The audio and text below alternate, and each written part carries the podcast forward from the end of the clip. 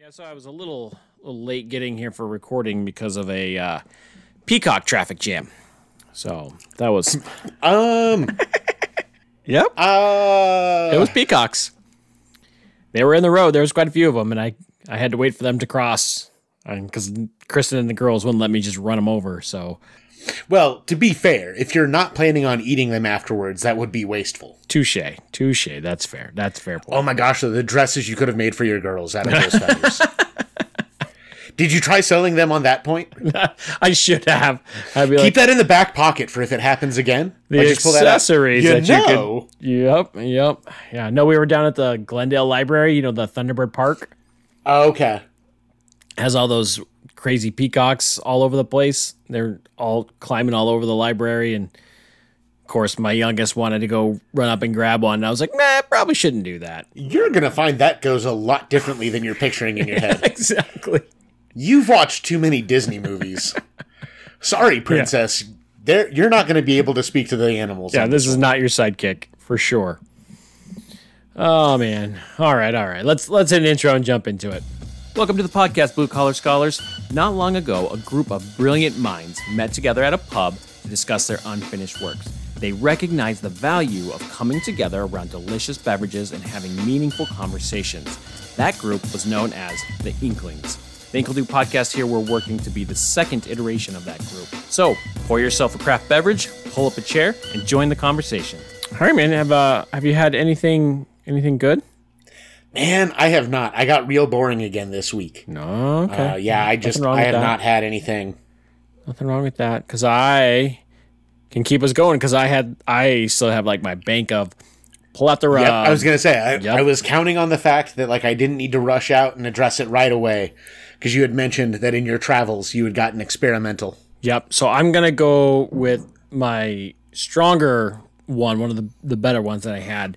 It was from Santa Fe Brewing. Okay, Uh, so like I I was aware of them because you uh, picked them up because you were like when you came back from New Mexico you're like oh yeah they reminded me of you know all this stuff. So now I see them you know like I'm triggered. So Yes. I, when I see them I was like oh hey. So I grabbed one and this was their uh, coffee chocolate stout ooh, I think. I haven't had that one. and yeah man it was really good. Like I really liked it. Uh, it was exactly what you'd expect right so it was super dark um, super chocolatey, had kind of a nice coffee, like diner coffee. Like I always, I always feel guilty when I say bitterness when I'm talking about coffee because I always am like trying to change people's minds that coffee is not bitter, right? But but it is. It plays into the bitter, like in the profile of the beer, coffee plays into the bitter more than the sweet or the any of the other stuff, and so like it it, changes how the bitterness in coffee hits or bitterness in Well, beer and, hits. and it, it is one of those things too, where again, because if you're trying to use coffee in the brewing process, you're going to, if for it to hold up and have any impact at all, it's probably going to have to be something that you've roasted a little bit darker, so that it like has the the punch to stand up with some of the other stuff. Yeah, yeah, And so it is going to tend to be more on that kind of burnt and bitter, but there's enough other flavors in there playing with it that like that's kind of a nice balance rather than being, you know, yeah, drinking a cup of burnt bitter coffee. yeah, yeah. So it was really good. I was really, I was pleasantly surprised, and it worked out because we were up north, right, and it was cool. And I was mm-hmm. like, boy, this is the last time I'm gonna get to have like the real joy of dark beer and cold weather that go so hand in hand. Yeah. And so I, I was, It's going to be a minute before that comes up again. Yep. Yeah. But uh yeah, no, I was pleasantly uh, highly recommended. Again, like I said, you're not going in there for, you know, like beer beer flavors. You're going in there for chocolate and coffee and, Sure. you know, it was Well, and that is so one of the things that I kind of always notice with uh, the Santa Fe Brewing is a lot of their stuff tends to be kind of an IPA version of whatever style they're doing. Oh, really? But again, in something like uh, a stout and those kinds of things where there there is known to be a decent bitterness in the profile on those pretty consistently. I'm I can see that working really well there. yeah. That that seemed like a that sounds like a good one. I'm gonna have to look for it. All right. So, speaking of coffee. Topic today came up from a conversation I was having over coffee with somebody, and uh, so there's a, a young guy at at our church. So like I was working with uh, Kevin, who's like the owner of Well Coffee, kind of mentoring and, and having conversations with him, and he was like, you know what I think you should do is I think you should talk to this guy. He's a young guy in the church. I think you know you talking to him would be good just for like experience wise and whatnot. And I was like, sure, man, yeah, whatever. And so uh, we met up. And after talking for a little bit, I asked him if he'd ever read C.S. Lewis, and he said no. And I was like, "Well, How very dare you? I was like, you, well, you have to do that now."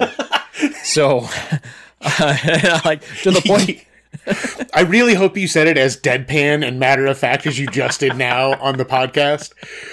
Because, like, I don't know anything about the rest of the conversation, obviously, having not been there.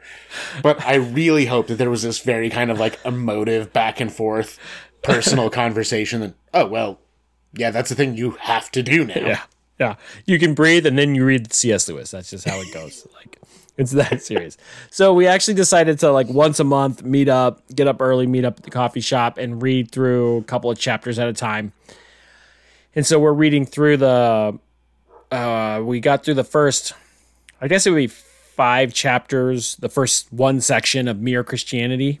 Ooh, okay. And so like he's you know how he's kind of using his oh what is it? He's using like a human experience as the foundation for uh, you know like proving that there's something greater before even going into theology and believing in God. He's like Yes, believing it's very that- much the philosophy and reason side of things. Like, Yeah. uh, classical terminology, natural theology. yeah Like, yeah. what can we know about the divine just from the world around us? and using fair and unfair and all of these Mm-hmm. things like these natural things that are a part of you and and so you know just through chewing on this stuff we we came across we just got into these more and more conversations and we ran into this kind of topic we using all these we we're feeling really good about it and then he brought up this verse and I was like well I don't that's a good question and I don't have the answer to that I was like I'm actually going to bring this up for the podcast because I kind of need to work through it a little bit. And it, it it's one of those things where I think it's probably not as big a deal. It's probably not that big a deal, but it's one of those like tricky language things mm, that that mm-hmm. you can get hung up on, you know, and and maybe it's you know reading it out of context or not the full context, yada yada yada. But anyway, First John four seven, right, where it says, uh, "Dear friends, let us love one another, for love comes from God. Everyone who loves has been born of God and knows God. Whoever whoever does not love does not know God, because God is love." Um, and so the question around it was, is okay, so what does that mean for atheists, right? Like, can if they don't know God, then do they not know what love is? And if they like, which seems like a, a silly thing to say because like I know atheists who have families, and you would say that that is that is love, right? Like they, I, I've care- seen some atheists be very loving people. Yeah. By all outward appearances. you know and so then uh, and i got hung up on that i'm not gonna lie i was like i don't know and the more i've chewed on it and i'll throw out hopefully i'm not screwing up your planned response for this but the thing that i've been thinking about is that is love an action or a person and, and the, the way that i'm breaking this up in my brain is that um, I believe love is a person, right? Love is God is love. And so there are the four loves which C.S. Lewis breaks down, right? Eros, agape, feel all of the the four. Those are like means in which we interact with the person of love, which is God. Right? Does that make sense? That that's like so like me and you, like I get to know you Yeah. through podcasting conversations. sure. I get to know God through this form of, you know, agape love. Does that make sense? Is that is that like Somewhat. tracking or not really? somewhat I, I think so i always and you know it's it's the catholic in me can't help it won't apologize for it but a lot my tendency is when i hear is it this or this My Sure. natural tendency is to look for where is the yes. Right. Because it's true that, and I, I think what you're saying largely kind of matches with this. But yeah, ultimately, God is love. That's mm-hmm. made very clear. So love, ultimately, at its highest point, is a person. However, that person, well, those three persons, actually, Right, if we're going right. to get really Yep. specific, have invited us to participate in it. And those loving acts of ours are a participation in and a relationship with that person in addition to whoever that love is directed to. So, like, my love for my family, for my parents, for my sister, for you, the cousins, and all of that, that love is a participation in the divine love that God has for you guys. His is better than mine because he's all of it, and I'm this tiny little shred of it. But so it is a person, but it's also an act. Like I am making the decision to live out that, to uh, cooperate with that love. But yeah, no, I but I think that's basically what you were saying is that ultimately love is a person. And our actions they're not they're not the same as that. Right. They're they're like shadows of imitations of participations in that real love, but our actions aren't it fully.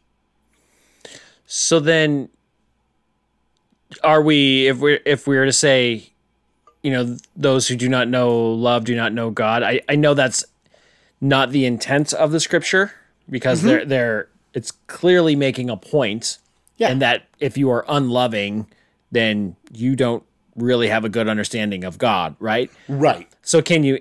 But is the inverse applicable? Like if you, Yes. yeah, so how how do we how do we get there? Like, are we willing to like look at an atheist and be like, you don't actually know anything about love, No.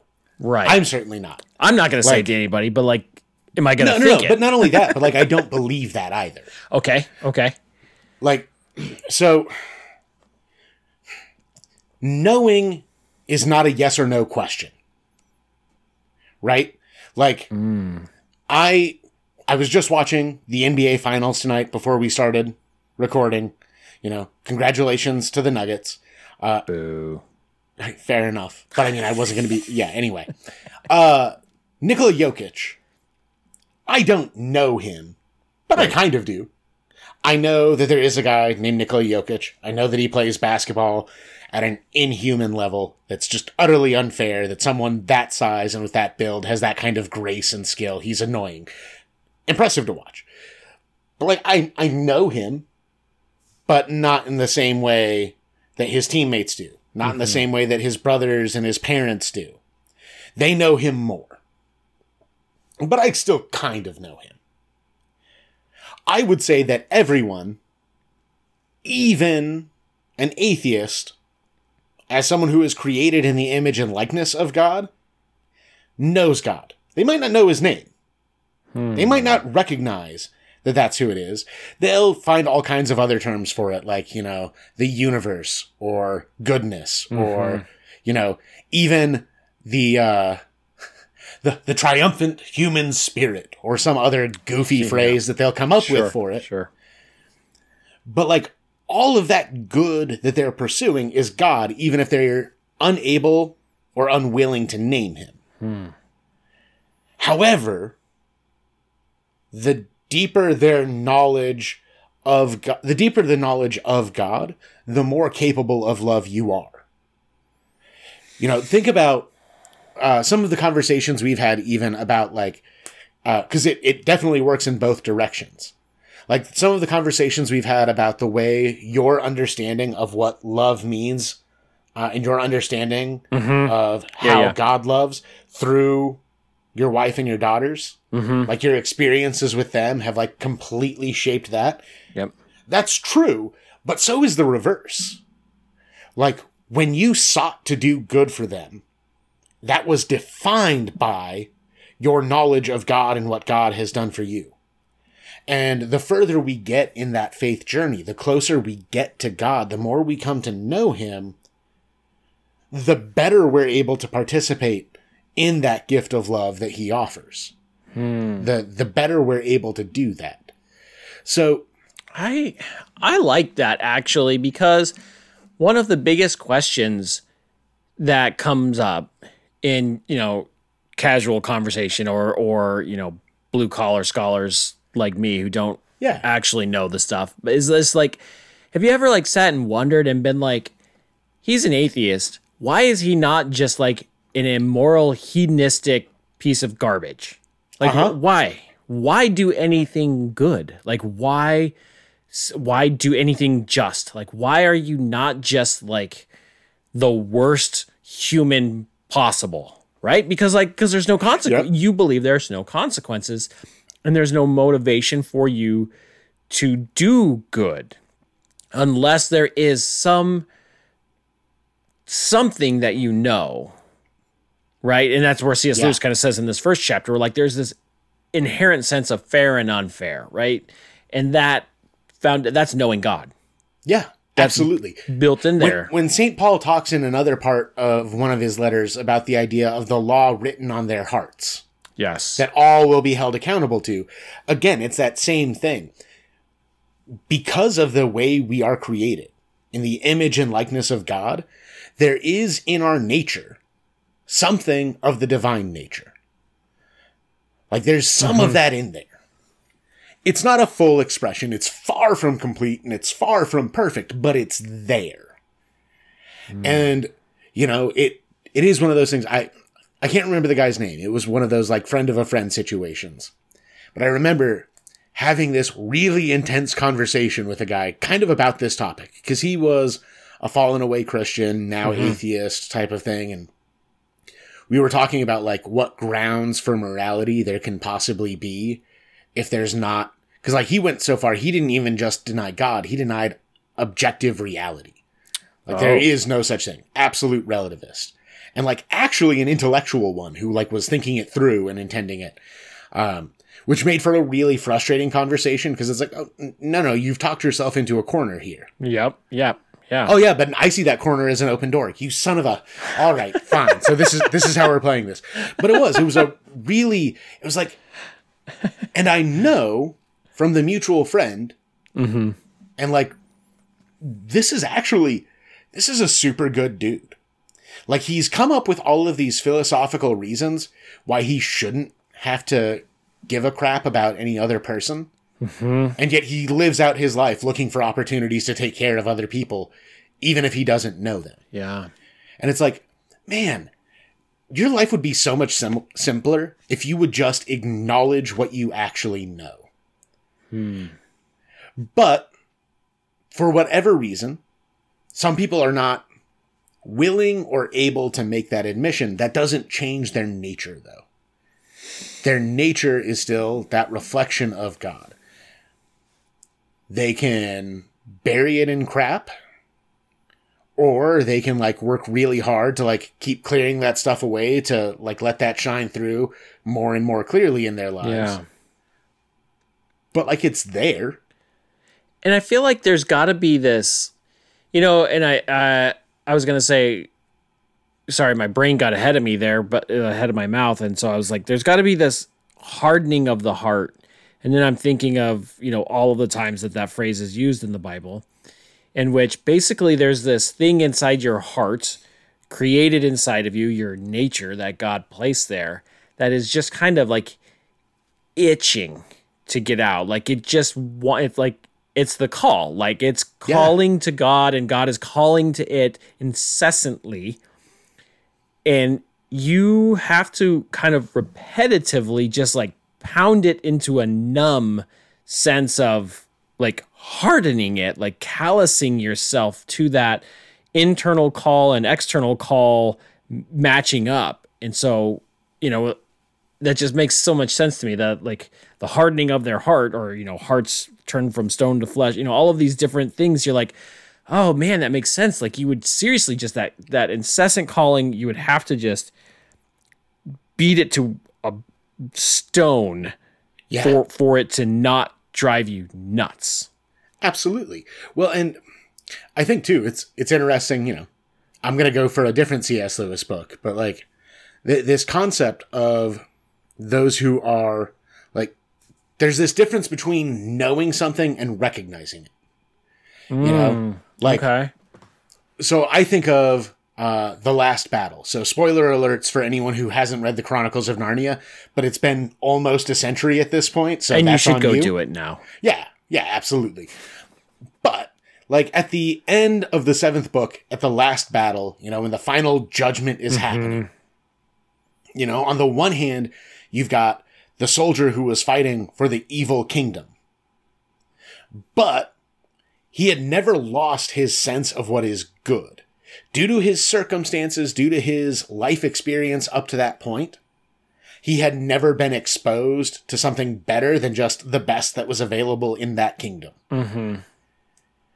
But he constantly sought what was best, and so when he saw what was better, he recognized it and chose that and was welcomed to it. Mm-hmm. On the flip side, there's those like dwarves who have like found themselves in paradise, but because they have hardened themselves to the goodness of it all, they're sitting there experiencing it as if it's darkness, Yeah. like as if it's misery, because misery is all they have trained themselves to sit to see. Yeah. And they demonstrate that like the dwarves just like continuously like they say no, do better, do good, like have all these things, and they're always just like no, no, no, no, and you can just see the repetitive Exactly. nature, which you know you go into dwarves which are made from stone, so like it, it's all like goes together.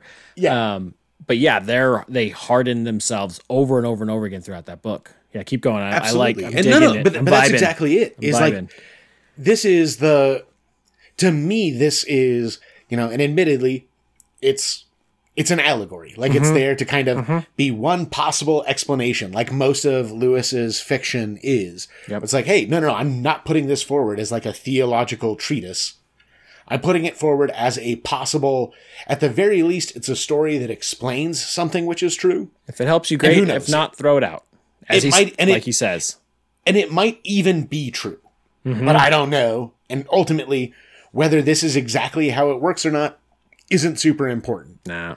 But that general idea of the fact that, you know, how we train ourselves to respond says a lot about to what extent we know what is good.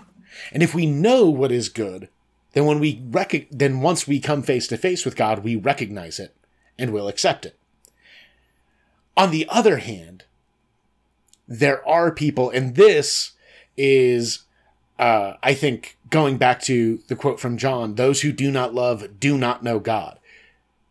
And going back to what you were just saying, that is an active willing to reject God because it is so deeply ingrained in us that even those who at a surface level wish to reject God and wish to deny God can't help still loving. Like even Christ says, you know, if you love those who love you, what good is that? Even sinners do the same. Hmm. Like he acknowledges that. Yeah, Like, yeah, there- yeah. that there is a love even amongst great sinners. And so like if even sinners are capable of that to to harden ourselves past that what an incredible like on on a certain level you almost have to respect the level of commitment and will that it takes to do that you Yeah, know yeah, yeah. in that same kind of mocking tone as i talk about like honestly passing my class is easy Getting an A is far from guaranteed, but if you can't get a C in my class, that's actually probably taking you more work than the B would. Right. So, right. like, and it, I feel like it's very much kind of the same deal. So, no, mm. I would not. Getting back to kind of the original question, Yeah. like I'm, I'm like you. I'm getting caught up in a million tangents, all of which I want to chase down Yeah. immediately.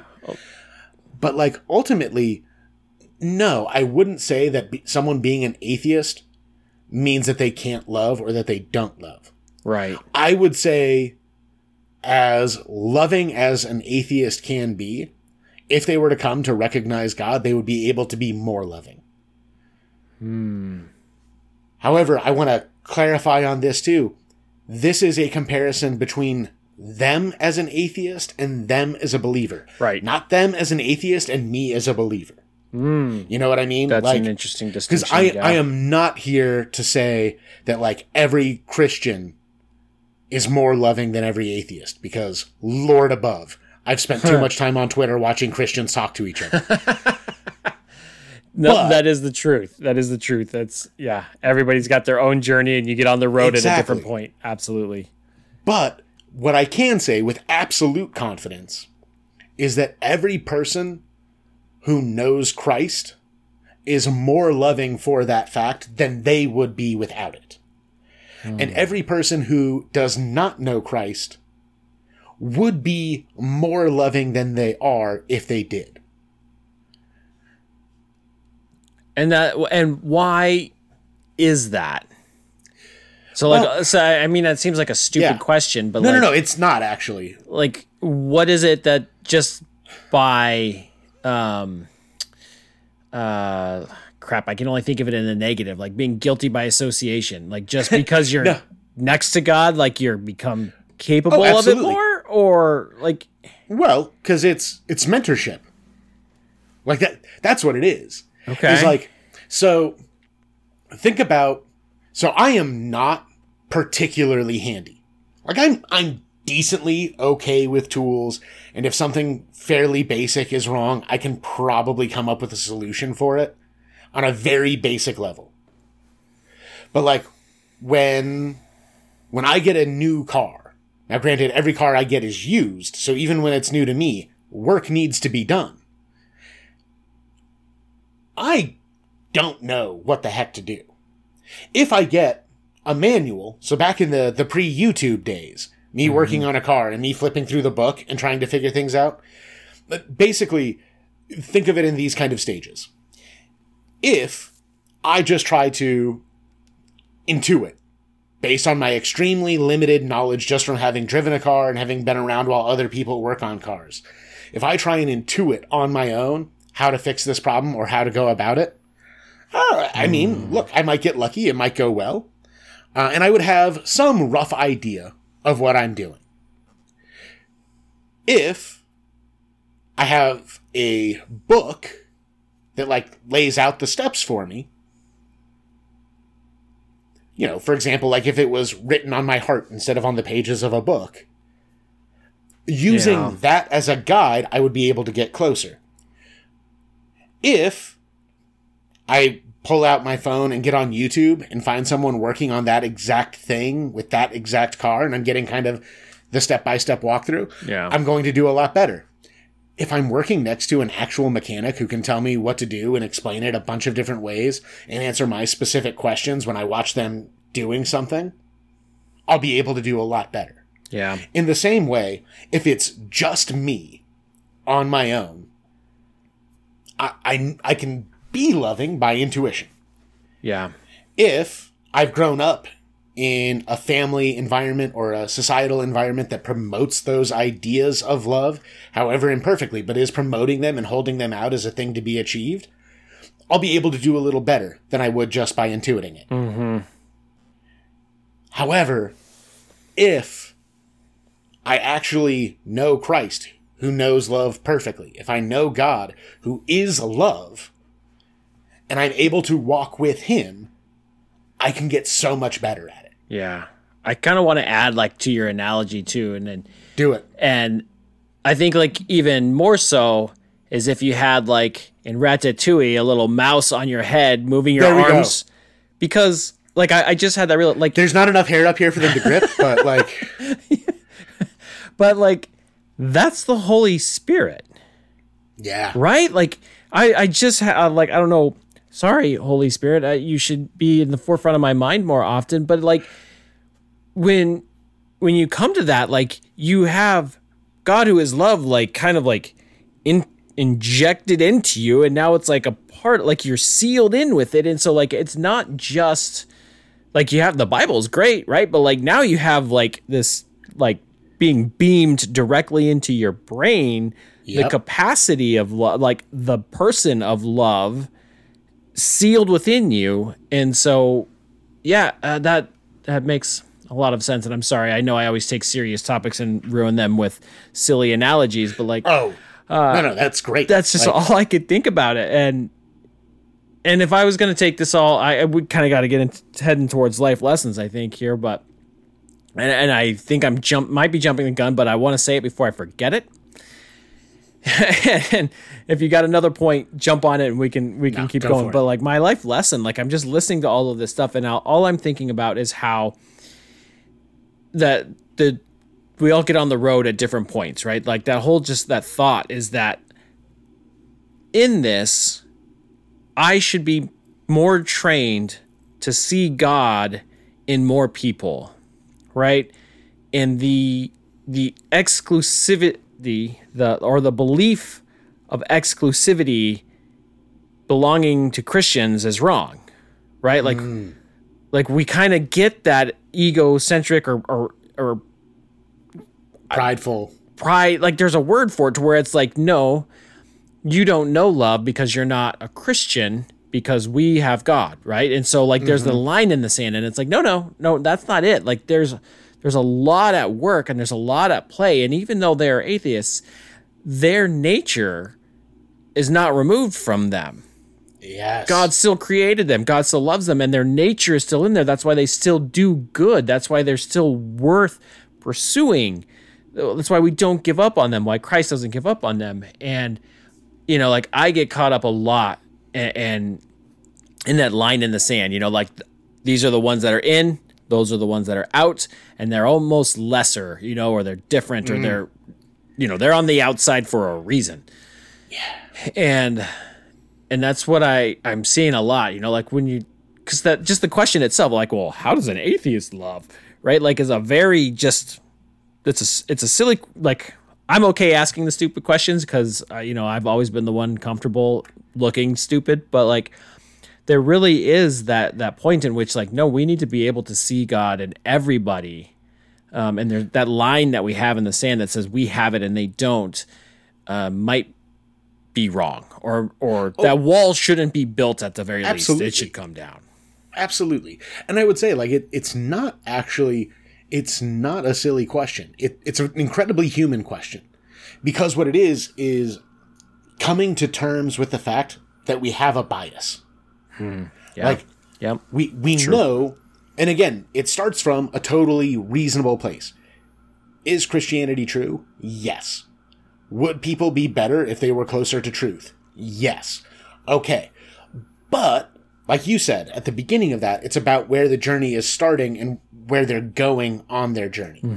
Like, I am better because I am a Christian than I would be if I weren't. yeah However, that does not mean that I'm better than someone who isn't Christian.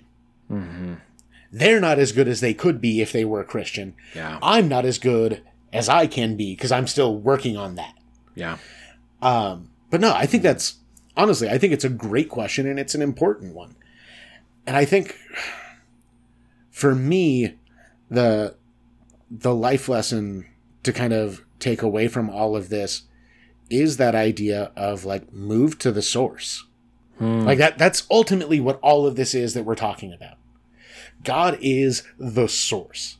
If you want to be more loving, get closer to God and you will become more loving. Mm-hmm.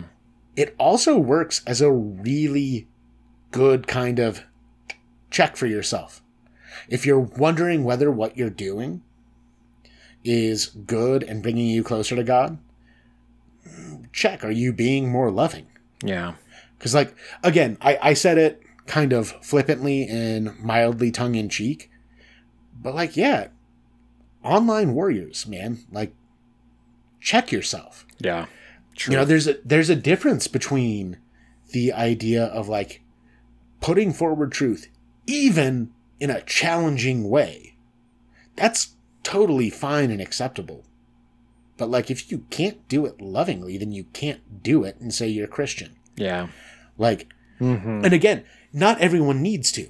right That's the other thing. Like, Right. if you're not capable of that, that's totally fine. That doesn't make you uh, insufficient as a person. Right. It's just a pretty strong indication that that's not where God has called you. Because what He has called us to be is evangelists and apostles, not bouncers. Yeah. I thank God every day for apologists and I let them do it. Yes. Yeah, absolutely. Yes. Like there's there's a lot of value in it. It's really really good. But man, If you have like, not loved, it is so so hard to do well because being brilliant is insufficient. Like being able to construct the argument if you're doing that again as a bouncer as a gatekeeper as someone who's like holding up that wall again like the only time we see jesus interact with gates is when he like tears down the gates of hell yeah. like he ain't Yeah. building them Yeah, no, that's right. And he, like all of our social cultural walls, like uh, we Christianity is not a, a behind closed doors, behind the wall, safety first kind of uh, faith, man. If that's where you're at, then you, you're going to be real uncomfortable around Jesus, you know? real true hopefully you still get to be around him. Yes, like, yes. I- realistically Truth. as i i'm gonna be uncomfortable around him he makes me I uncomfortable a lot. It drives me nuts. but But I'm thankful. but i still it. i want that yes, I do. Yeah, don't would- take it away from me. Be, don't take would- it away. I would really, really rather be uncomfortable with him than than chilling without him. Like there's Truth. no doubt. Truth. Oh, so if you uh, are uh, pondering any of these life questions, and uh, you know, or you're tearing down your own social cultural walls and and need a break, you know, get a cup of coffee. We would love to provide that coffee for you. That's also how you can uh, support these meaningful conversations, which we I don't didn't really post it much, but we've put out 500 pieces of content just recently.